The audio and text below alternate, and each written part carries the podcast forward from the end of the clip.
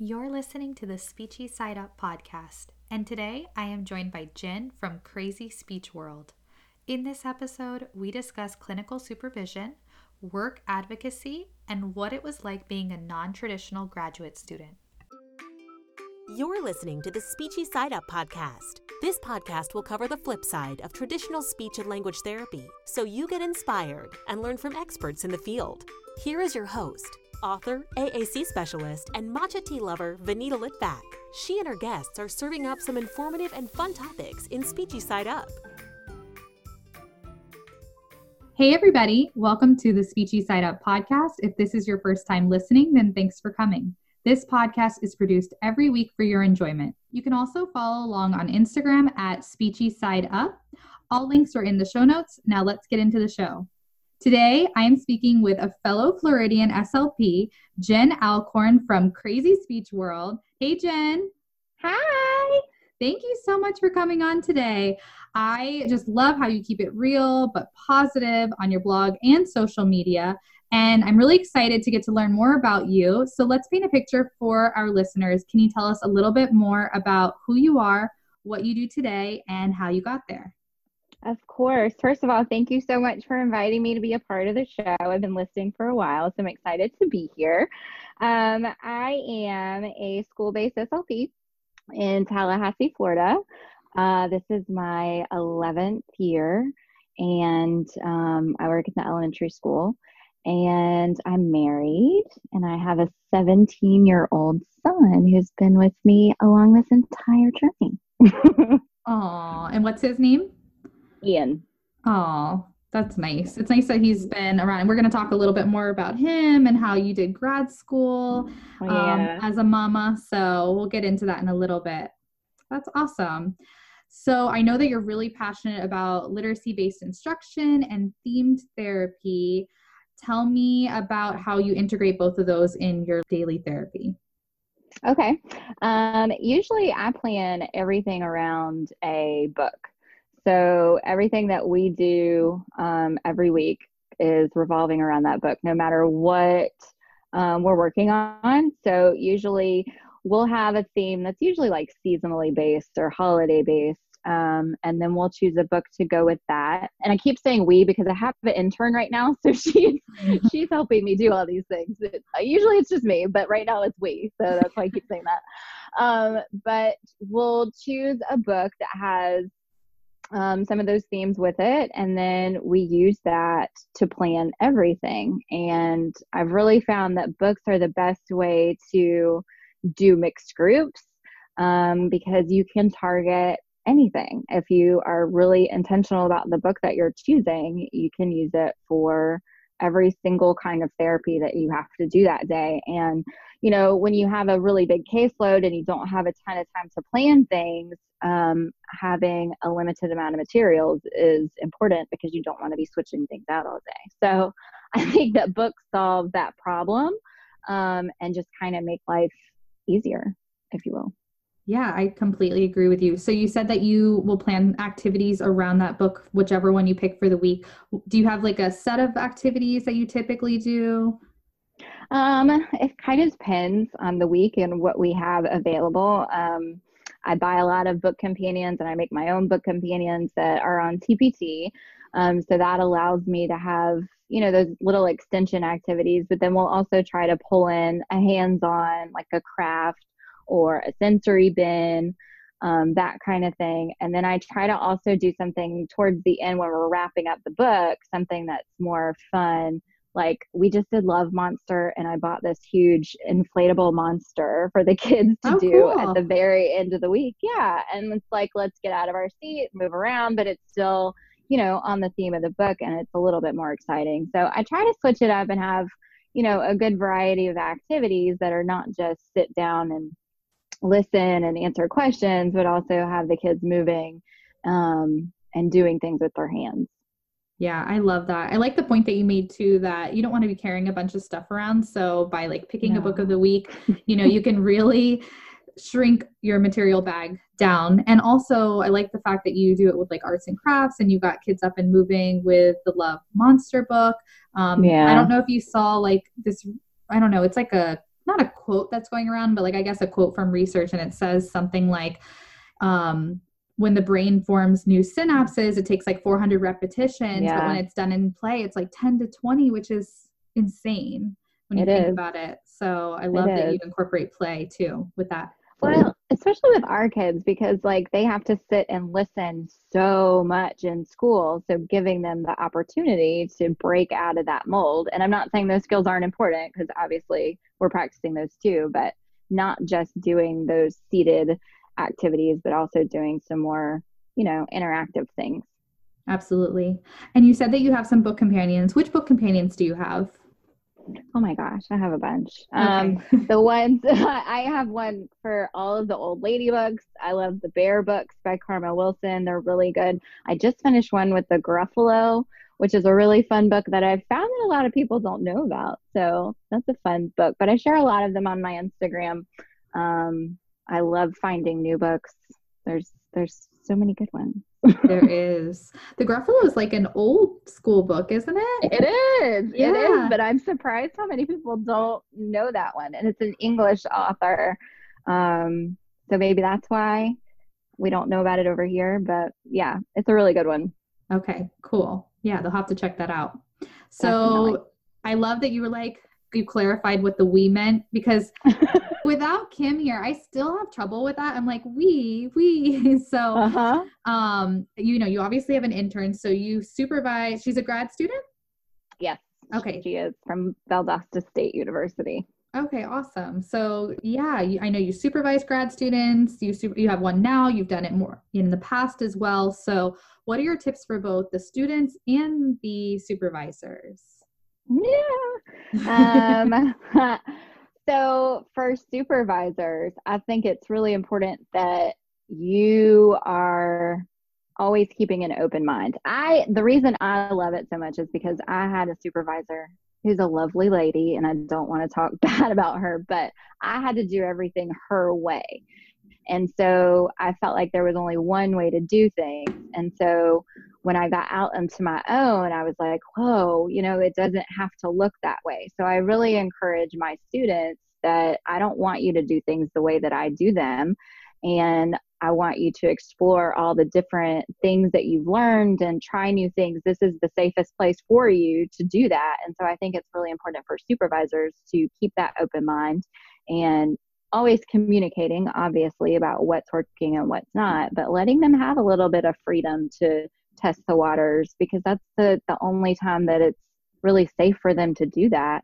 Um, and then for students, always tell them they need to be confident because that's what I find is the the one that they are they're just so nervous all the time. And I remember that feeling in grad school because it's such a hectic um, stressful time of their lives, but having some confidence because they do know what they're doing, and um, and asking questions like always ask if you're not sure. This again, the safest time for you to be able to do that. So that's what I feel like I'm always telling them: ask, just ask, um, and they get pretty good about it. I think.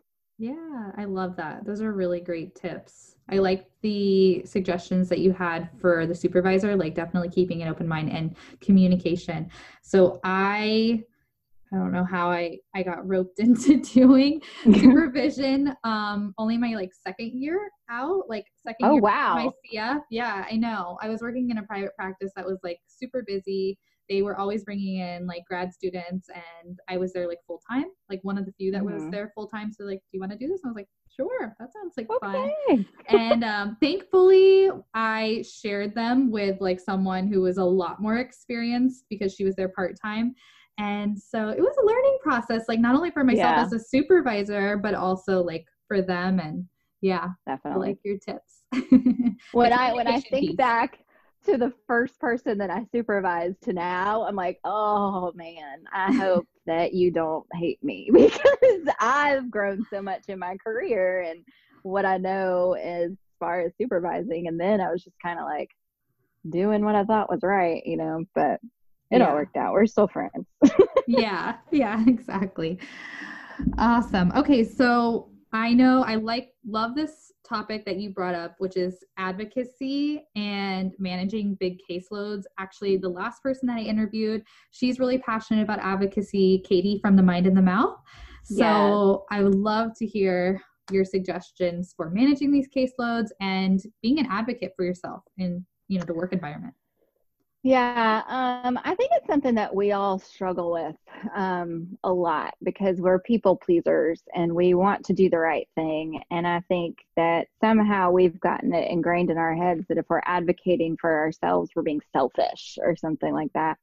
Um, and I think it's kind of sad what SLPs are willing to put up with um, for whatever reason. But, you know, I've been in several situations situations where I've had to advocate for caseload or for salary or whatever. And it's just, it doesn't have to be this um, ugly situation. It's just you demanding respect from the people that you work for. And I don't think that there's anything wrong with that. Because if you look at any other p- profession, people advocate for themselves and, and they go in and they negotiate those things. And so I think just, you know, having the confidence again to go in and stand up for yourself is really important. And the more that we all are all doing it the better off we're going to be as a whole.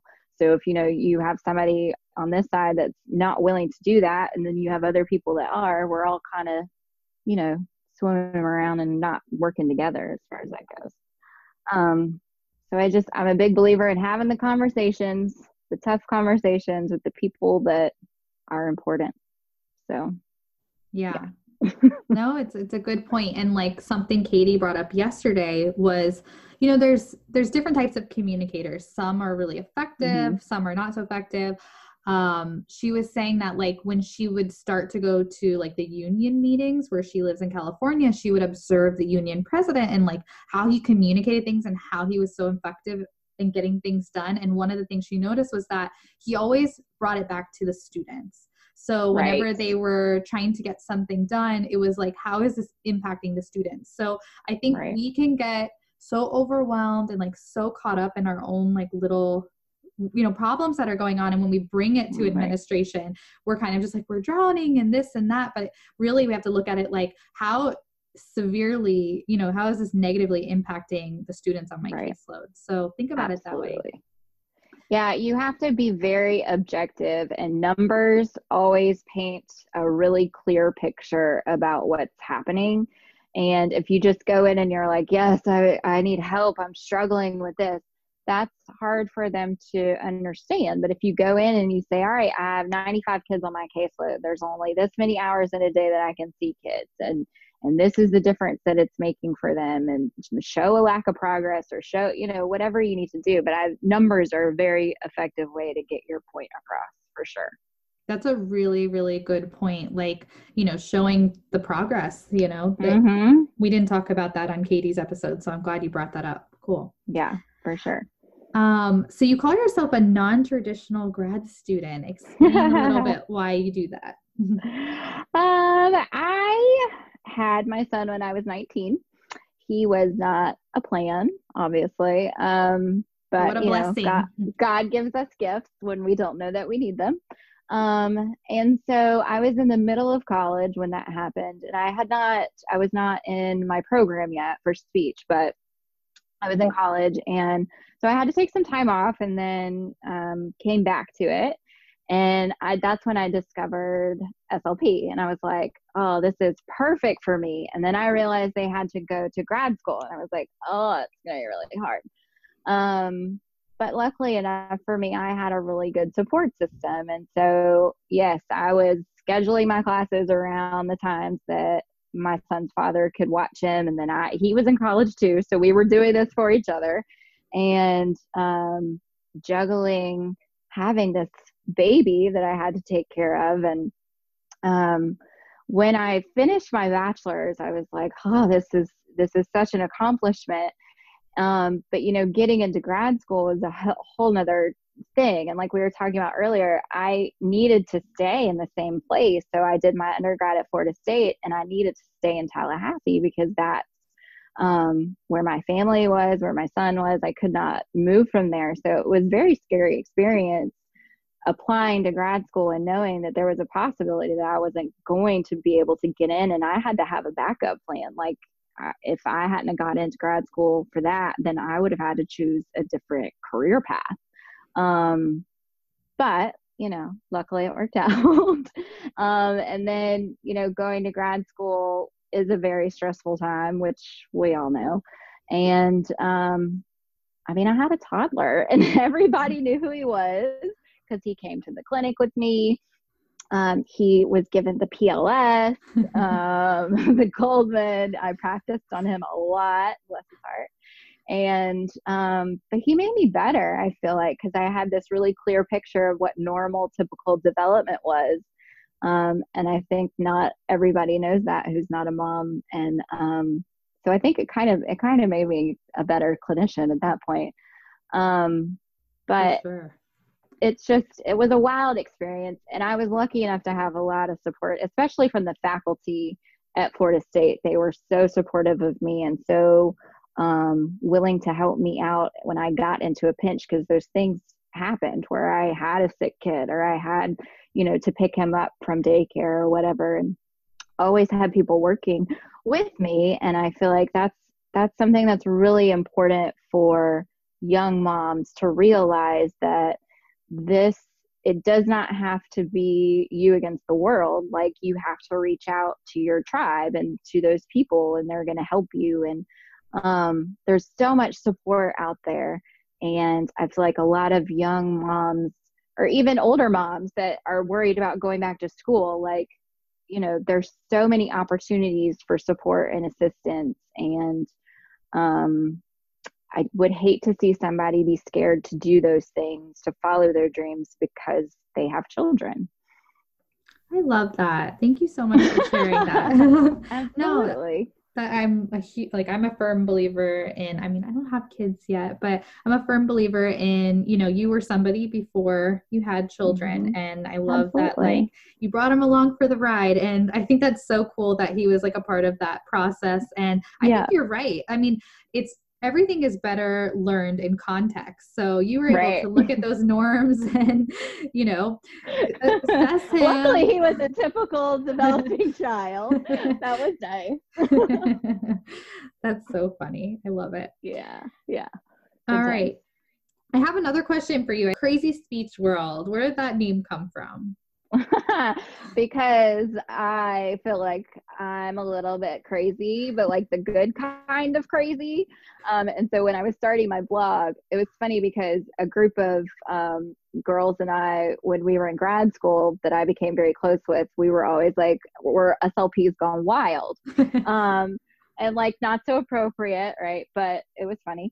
And so I kind of took some of that crazy has always been a word that like my mom always was like we're so crazy like our family and but like always as a positive connotation. Um and so when i was titling the blog i was like well this is my speech world and it's a little crazy so here you are. I love it. That's awesome. It is definitely a, a positive crazy i will say that. I hope so. Yeah. well let's go ahead and get into our game. So I made a this or that game for you, or I found a this or that game for you. I didn't make it. All right. um, but it's like just random stuff. So wanting wanting to get to know you a little bit better. So the first one is do you prefer adventure or comfort? Comfort. Really? I would have totally thought adventure crazy beach world. I know, but I am still an introverted homebody I love going places, but then I want to come back home. Yeah. what are some things that you like enjoy doing if you have a break or just outside of work? We are big concert goers. So we love traveling to go see bands that we like. That's probably, and I say we again, me and my husband. Um, we like to go see concerts. That's our favorite thing to do. So we'll take a road trip or um, go to the beach. That's the other one. Cool. Yeah, you guys have like yeah. the panhandle. All those beaches are so beautiful up there. They are. They're gorgeous. We just got back from Panama City. Oh, you did? Unfortunately, it wasn't warm enough to go any any on the beach or anything. so interesting. Like I'm in South Florida and it's probably 85, here? It was 80. It was 80 here yesterday.